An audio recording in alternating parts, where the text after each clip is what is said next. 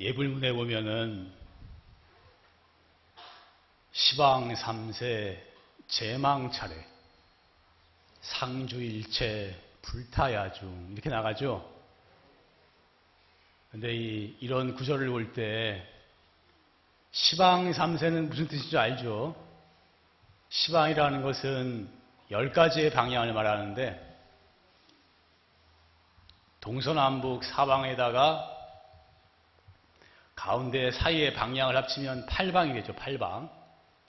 거기다 위하고 아래를 합치면 시방이 된 거예요. 그래서 시방이라는 것은 모든 방향을 말하는 것입니다. 시방. 3세는 과거, 현재, 미래를 말하는 거예요. 시방 3세. 모든 곳에 계시는 과거, 현재, 미래의 이런 뜻이고. 그 다음에 제망 차례. 제망 차례를 잘 몰라. 제망 차례. 상주일체 이렇게 나가죠. 상주일체는 다 알죠. 상주일체는 항상 머무르시는 일체의 불타야중 부처님들께 지신기명내 지극한 마음으로 예배를 올립니다. 이런 뜻이에요. 근데 시방 3세하고 상주일체는 그 대부분 다 알아요. 대부분 다 무슨 뜻인지 아는데 제망 차례는 거의 몰라요. 모르죠? 제망 차례가 무슨 뜻인지 아는 분? 한 명도 없잖아.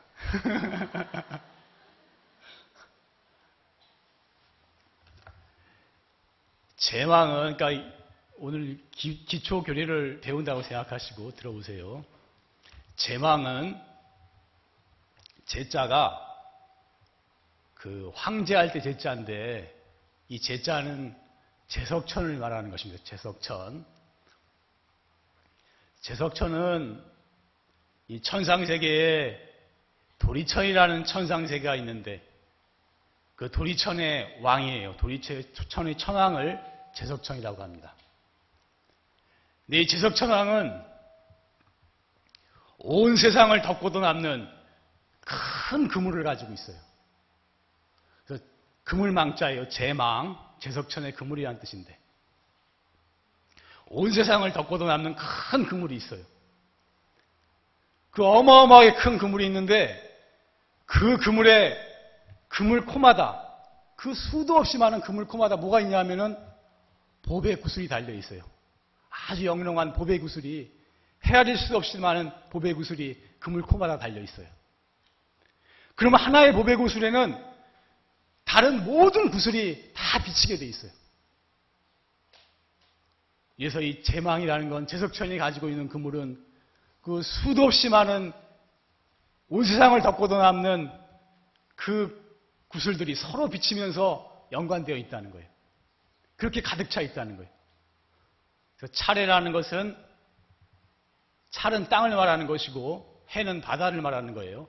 이 세상을 말하는 건데 이 세상에 그 그물처럼 그 수많은 구슬처럼 꽉 차 계시는 불보살님들 이런, 이런 뜻이에요. 제방차례는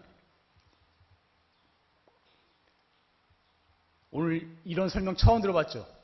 네, 처음 들어본 사람 많을 거야. 그렇게 이렇게 불교에서는 이 제석천의 그물에 수많은 구슬들이 달려 있고 그 구슬들이 서로 서로를 다 비추고 있고 서로 서로 그물처럼 연결되어 있어요. 그래서 불교에서는 이 모든 만물이 서로 이렇게 연결되어 있고 서로 의지해서 존재한다라고 말하는 것입니다. 이것을 연기법이라는 거예요. 연기법. 인연연자 일어날 기자. 인연에 의해서 생겨났다. 여기서 인연이라는 것은 연이라는 것은 조건을 말하는 것입니다. 이런 조건과 조건이 만나서 이 우주 만물이 생겨난 것이다. 이런 뜻이에요. 이 연기법은 부처님께서 깨달으신 깨달음의 내용이에요. 부처님께서 보리수나무 아래, 보리수나무 아래서 떠오르는 새벽별을 보시고 확철대오를 하셨는데 그때 무엇을 깨달았느냐? 무엇을 깨달았느냐? 그 깨달음의 내용이 무엇이냐? 하면 바로 연기법이다 그랬습니다. 부처님께서는 연기법을 깨달아서 부처님이 되셨어요. 그래서 부처님께서는 이 연기법은 열애가 출현, 하기 이전에도 있었고 열애가 가고 난 이후에도 영원히 있을 것이다. 그래서 연기법은 진리이기 때문에 법이라고 이름을 붙이는 것입니다. 연기법. 부처님께서 그래서 법을 보는 자는 나를 본다. 법을 보는 자는 나를 본다 그랬을 때 그 법의 내용이 뭐냐, 무엇이냐 하면은 바로 이 연기법이에요. 그 연기법은 사실 이 불교 교리상으로 볼 때 굉장히 중요한 법인 것입니다. 경전에서는 연기법을 어떻게 설명하고 있냐 하면은 이것이 있으므로 저것이 있고 이것이 없어지면 저것이 없어진다 그랬어요. 마치 볕단과 같이 서로 의지해서 있다. 볕단이 서로 의지해서 서 있듯이 볕단처럼 의지해 있다라고 말했어요. 여러분이 있기 때문에 내가 있는 것이고 내가 있는 것이기 때문에 여러분이 있는 것이고 우리가 서로 의지해서 존재하고 있다는 말씀인 것입니다. 세상에 홀로 존재하는 것은 아무것도 없다 그러셨어요. 예를 들자면 물은 물은 산소와 수소로 이루어져 있어요. 그렇죠? 과학적으로 볼 때 원자니 뭐 분자니 미립자니 소립자니 하는 그 작은 요소들도 그거보다 더 작은 요소들도 하나의 물질로 이루어져 있지 않습니다. 여러 개의 요소가 결합되어 있대요. 그 상호 관계 속에서 존재한다는 거예요. 이, 이 건물도 보면은 우리가 그냥 건물이라고 느끼지만 여기는 수많은 요소들이 들어가 있는 거예요. 물도 들어가 있고 시멘트도 들어가고 돌도 들어가고 철근도 들어가고 나무도 들어가고 수많은 요소들이 결합되어서 서로 의지해서 이루고 있는 거예요. 사실 집이라는 실체가 없는 건데 우리는 집만 보잖아요. 사실은 수많은 요소들이 결합해가지고 서로 의지해서 존재하고 있다는 것입니다. 그래서 경전에는 예를 들어서 북소리를 예를 들고 있는데 우리가 북을 북치를 들고 북을 땅 치잖아요. 그럼 북소리가 나잖아요. 그죠? 그러면 원래 북소리가 없었는데 북이라는 것과 북체라는 것과 그것을 부딪히게 하는 이 세 가지 조건이 만남으로써 북소리가 생겨났잖아요. 원래 없던 것이 조건이 만나니까 생겨났잖아요. 그 조건이 없어지면 그것은 없어지잖아요. 그러니까 북소리라는 것은 원래 실체가 있는 것이 아니고 온 우주에 이 북소리의 기운이 가득 차 있는데 그, 그 가득 차 있는 기운이 조건을 만나서 생겨났을 뿐인 거예요. 이것은 부처님께서 우리에게 가르쳐 주신 우주의 존재 비밀인 것입니다. 어렵나요? 사실 저는 여기 법문을 시작하면서 내가 그 마음을 다짐했던 것 중에 하나가 어려운 소리는 안 한다. 되도록 어려운 소리 안 하고 쉬운 말로 쉽게 표현해 보자. 그리고 사실은 쉽게 표현해야 돼요. 난 개인적으로 너무 어렵게 말하는 사람 문제가 있다고 생각하는데 진짜 진짜로 제대로 알면 어렵게 표현하지 않아도 되거든요. 자기가 잘 모르니까 이렇게 어렵게 하는 게 아닌가 그런 생각하는데 그래서 어려운 소리 안 하려고 그러는데 이 연기법은 불교의 아주 기본 교리예요. 그래서 불자라면은 기본적으로 알아야 될 기본 소양, 소양이에요, 이거는. 그래서 이 정도는 불자라면 알아야 되기 때문에 오늘 약간 어렵게 느끼시더라도 교리적인 이야기를 하도록 하겠습니다. 마찬가지로 우리도, 우리도 여기 이 몸이 생겨난 것이 사실은 우리는 몸만 보지만 우주의 수많은 요소들이 합쳐서 나타난 거예요. 사실은 나의, 나의, 나의 본래 모습은 이 온 우주에 가득 차 있는 거예요. 그렇기 때문에 온 우주가 다 나인 것이고, 삼라만상이 다 나인 것이고, 하늘과 땅이 다 나인 것이고, 모든 생명이 다 나인 것이라고 말을 하는 것입니다.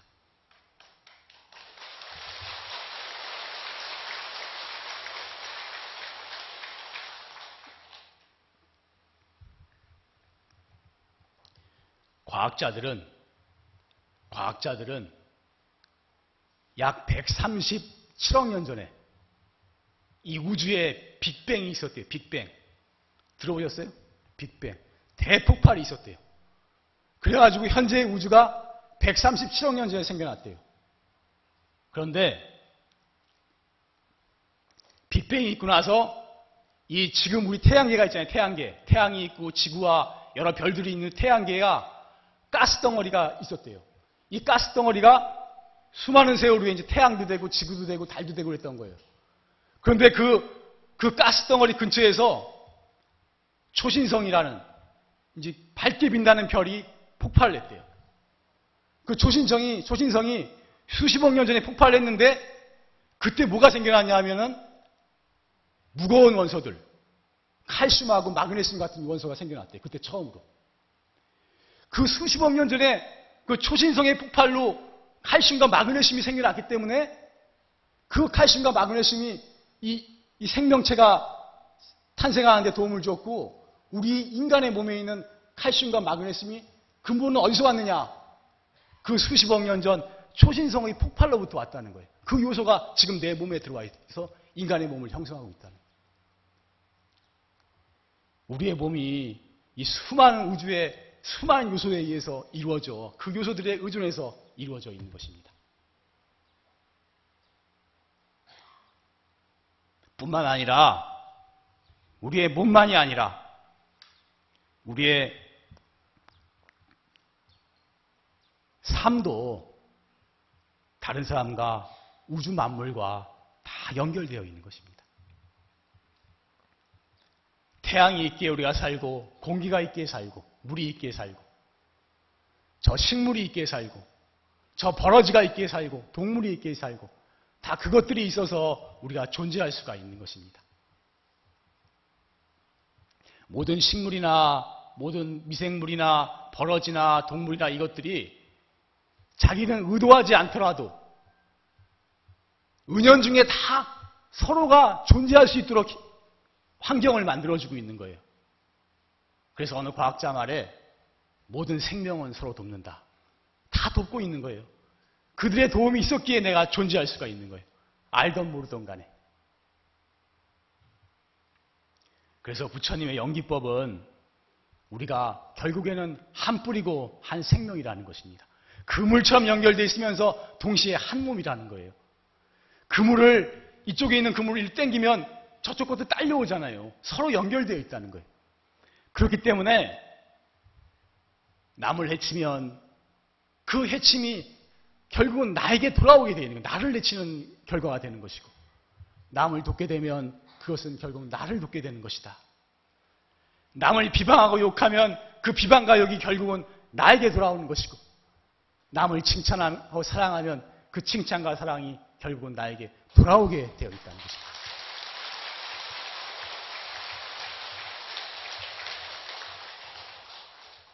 졸리는 분은 박수소리 듣고 졸음을 깨셔야 됩니다. 난 항상 눈만 감은 사람을 보면 의심을 하니까 내가 올라오기 전에 들었는데 제 법문이 인터넷에서 검색 순위가 뭐 상당하대요.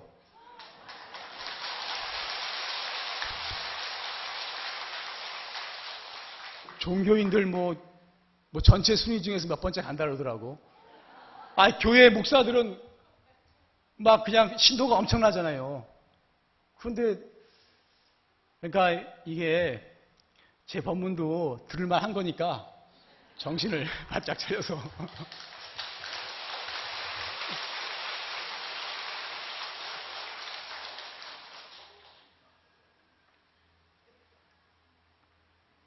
연기법은 상생의 법칙이라고도 하고 사랑의 법칙이라고도 하는 것입니다. 서로 서로 이 우주 만물과 모든 생명의 구조가 서로를 서로에 의지하고 있기 때문에 서로 연결되어 있기 때문에 서로 도와야만 살 수 있는 거예요. 서로 도와야만 서로 행복해지게 되어 있는 거예요. 그래서 서로 살려주는 존재가 되어야 되고 서로 사랑하고 존중하는 존재가 되어야 한다는 것입니다. 마찬가지로 자연이 있기 때문에 내가 있는 것이고 내가 있는 것 있기 때문에 자연이 있다는 거예요. 그래서 자연도에 치면 그 결과가 결국 우리한테 되돌아오게 되어 있다는 것입니다. 지금 자연을 막, 막 파괴해 놓으니까 이렇게 5월, 5월, 5월 달에도 어마어마하게 덥고 미세먼지도 엄청나고 환경오염이 이제 자꾸 악화되어 가고 있는 것입니다. 그렇기 때문에 이 불교는 인류와 평화롭게 살 수 있고 모든 생명이 같이 공존해서 살 수 있고 자연과 더불어서 살 수 있는 세계 평화의 세계관을 진정한 인류 평화와 세계 평화의 세계관을 우리 인류에게 가르쳐 주고 있는 것입니다. 따라해 봅시다. 모든 생명은 서로 돕는다. 우주 만물은 서로 돕는다. 만물은 홀로 존재할 수 없고 서로 서로 의지해서 존재하기에 우리는 서로를 사랑하고 서로를 살리는 삶을 살아야 한다.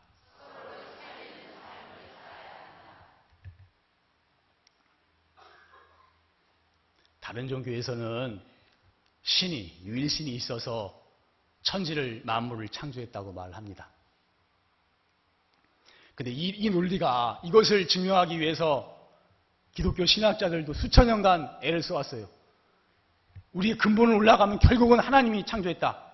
이것을 논리적으로 증명하려고 어마어마하게 애를 썼는데 모순이 뭐가 부딪히느냐? 그러면 하나님은 어떻게 생겨나느냐? 누가 만들었느냐? 이, 이, 이 문제 해결이 안 돼요. 논리적으로 결국은 모순에 부딪혀서 해결할 수가 없는 것입니다. 그러나 불교는 뭐라고 말하느냐? 불교는 우주 만물은 신이 만든 것도 아니요. 우연히 생긴 것도 아니다. 연기로서 서로 서로 의지하면서 그렇게 존재하고 있는 것이다. 이렇게 말하는 것입니다.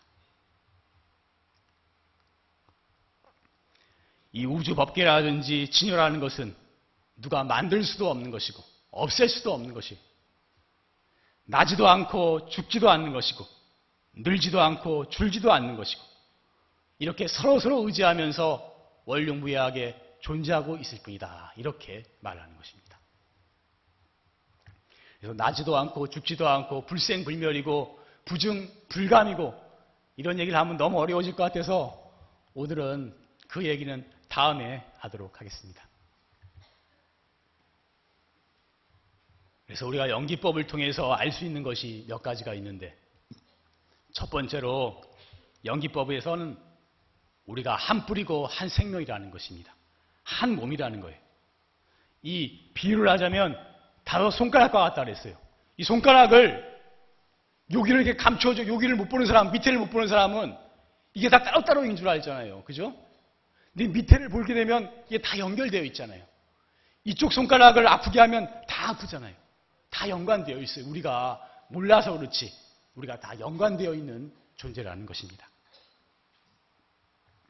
그래서 예 선사 말씀에 천지에 만물이 많이 있지만은 나 이외에는 아무것도 없다 그랬어요.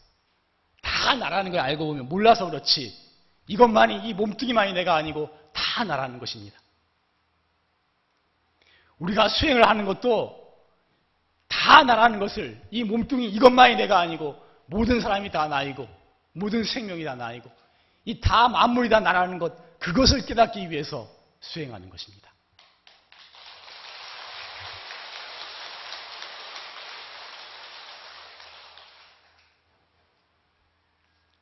그리고 연기법에서는 또 말하고자 하는 것은 모두가 평등하다는 것입니다. 산은 산대로 필요하고 나무는 나무대로 필요하고 물은 물대로 필요하고 다 평등한 존재라는 사람도 잘나고 못나고 높고 낮고 이런 구분이 인간의 구별해 놓은 것이지 사실은 다 평등하고 귀한 존재라는 것입니다. 그 그물에 달린 보배 구슬처럼 다 귀한 존재라는 것. 부처님과 같은 존재라고 말하는 것입니다. 자주 인용하지만 조실스님 법문에 여기 두두가 비로고 물물이 화장이라고. 두두가, 두두가 모든 물건이다 비로자나 부처님이고, 물물이, 모든 존재가 다 화장이라고, 화장세계라고, 있는 그대로 다 극락세계라고 하신 그 말씀이 옛 조사 스님들이 한결같이 하신 말씀인 것입니다. 그래서 모두가 다 귀한 존재고 절대의 존재고 무한하고 영원한 존재이기에 모두가 다 이 모든 존재가 다 나인 동시에 모든 존재가 다 부처님 같은 존재인 것입니다. 우리가 이 사실을 알아서 이, 이 모두를 다 존중하고 사랑하는 마음을 가져야 한다는 것입니다. 그래서 옛 선사 말씀에 천당과 지옥은 하늘에 있는 것이 아니라 어디에 있느냐? 우리 지난번에 한 번 말했죠. 기억하는 사람이 있는지 모르겠는데 천당과 지옥은 하늘에 있는 것이 아니라 우리가 걸어다니는 발밑이 바로 극락이요 천당이니 왜냐? 다 부처님이기에 다 무한하고 영원한 세계이기에 이 깨달은 분들은 이 자리가 그대로 최고의 극락 세계라고 말씀을 하셨어요.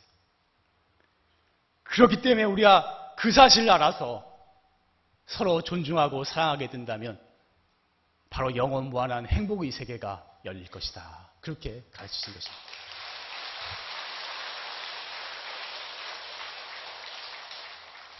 따라해 봅시다. 극락과 천당은 하늘에 있는 것이 아니라 우리가 걸어다니는 발밑이 바로 극락이요 천당이니 서로 존중하고 사랑함으로써 영원 무한한 행복의 세계가 열리는 것이다.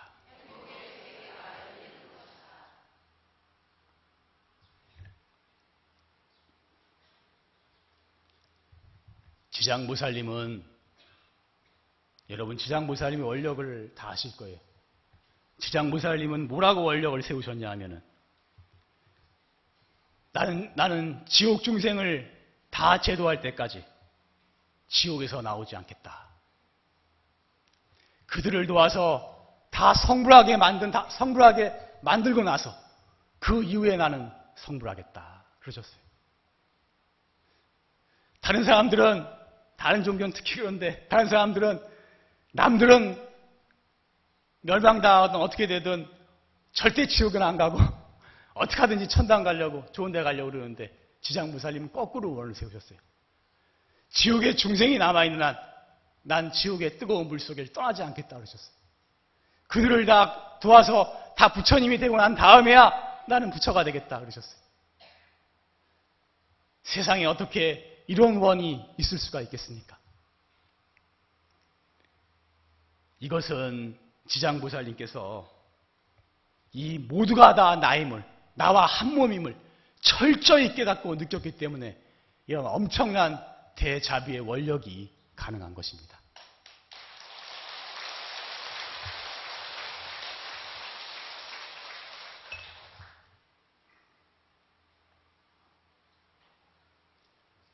요즘 언론에 보면 구원파라는 이름이 많이 등장을 하던데 구원파 엄청나게 많이 들었어요 구원파 그런데 그쪽 구원에 논리 주장하는 사람들이 다 똑같이 주장한 내용이 뭐냐면 다른 사람 다 멸망당하고 자기들만 구원받는다. 다른 사람 다 멸망당하고 자기들은 어떻게 구원받고 천당 가야 된다고 그렇게 주장을 하는데 자기들은 선택된 사람이라고 그렇게 믿어요. 그런데 남들 다 멸망당하는데 나만 구원받으려고 나만 천당에 가려고 그러면 그 사람은 사실은 절대로 구원받지 못하는 것입니다. 절대로 천당에 못 가는 것입니다. 오히려 지장무살님처럼 지옥에 고통받는 중생이 그렇게 많은데 내가 어떻게 좋은 곳에 갈 수 있겠는가? 그들과 함께하며 그들을 구하리라. 이런 대자비의 원력이 있는 사람이 천당을 가도 최고 좋은 천당에 가는 것이고 극락을 가도 최고 좋은 극락에 가는 것이고 진실로 가장 빠르게 완전한 깨달음을 완전한 대자유를 얻게 되는 것입니다.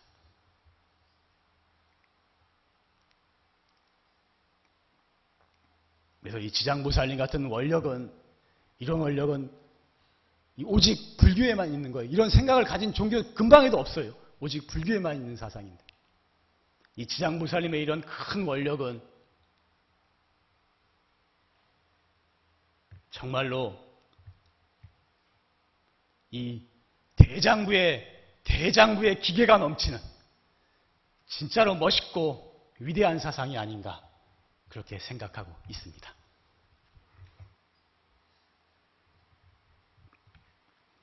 그리고 또세 번째로 연기법을 통해서 가르쳐 주고 있는 것, 법이 가르쳐 주고 있는 것은 우리가 서로 연관되어 있기 때문에 서로 다 연결되어 있기 때문에 그물처럼 연결되어 있기 때문에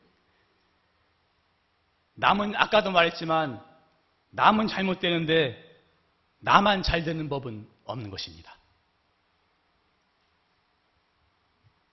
그것은 일시적이에요. 나만 잘 되는 것은 일시적이에요. 다른 사람이 못 되는데 나만 잘 되는 것은 일시적인 것입니다. 남이 잘못되면 결국은 그 악영향이 나에게 돌아와서 나도 불행해지게 되는 것입니다. 세월호 선장이 다른 사람 다 죽는데 자기만 살려고 도망쳤잖아요. 그럼 그때는 자기만, 자기만 잘 될 것 같죠?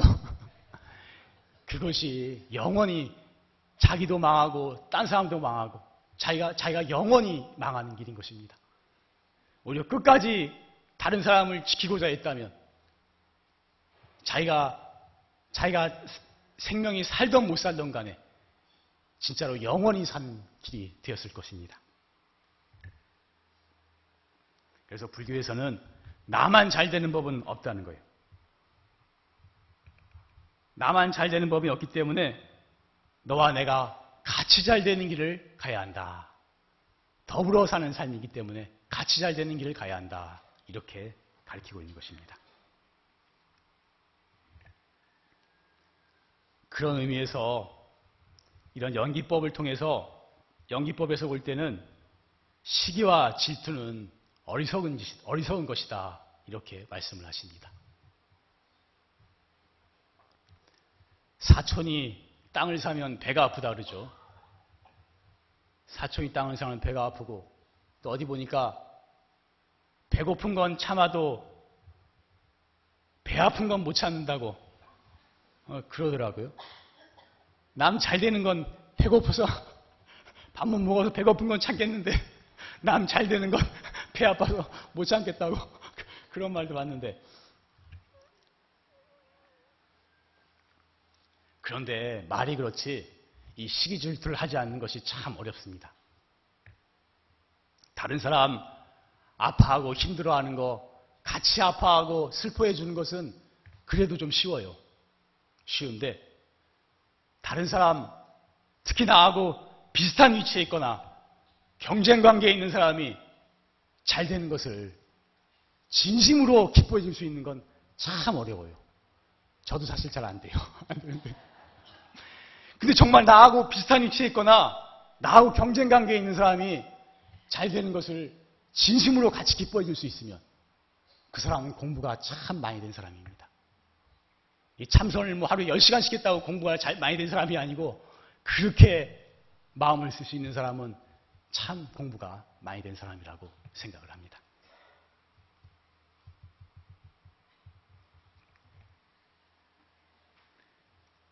성철 스님께서는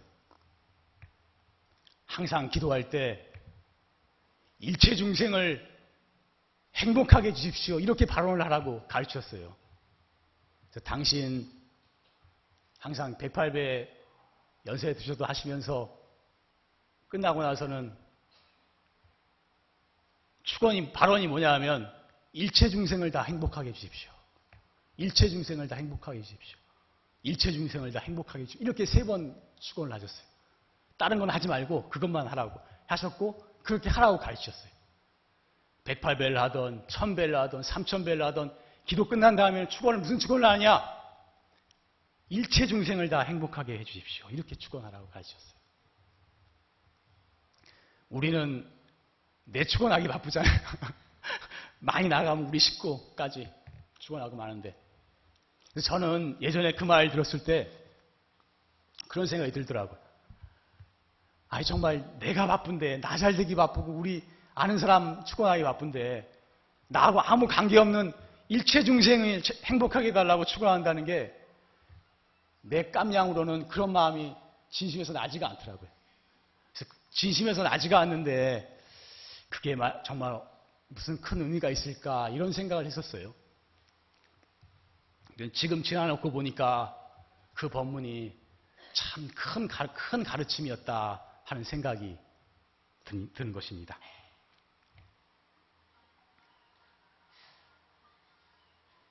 내가 일체 일체 모든 중생이 행복하게 해달라고 기도를 하게 되면 그렇게 발언을 하게 되면 내 그릇이 커져요. 내 이 참 사람들 이 내가 항상 주장하지만 마음을 넓게 쓰는 공부를 해야 돼요.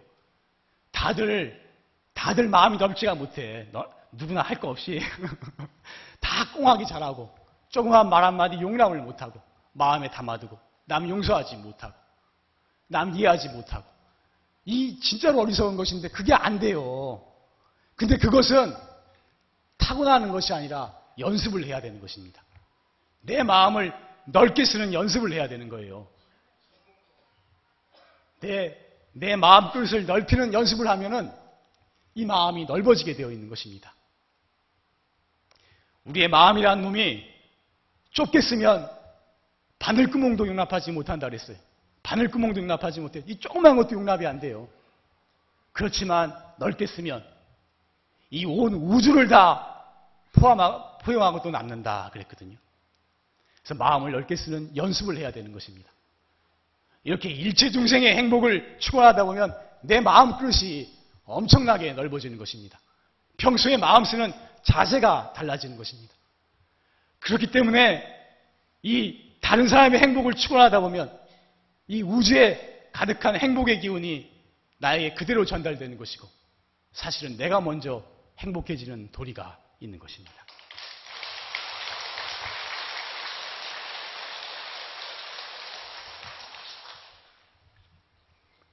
그래서 일체 중생을 행복하게 해달라 이렇게 축원하는 것은 또 나라는 집착을 없애는 것입니다.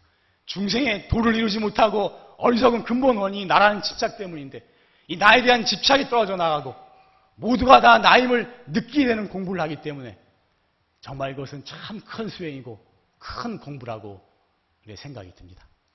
한번 해보시기 바랍니다.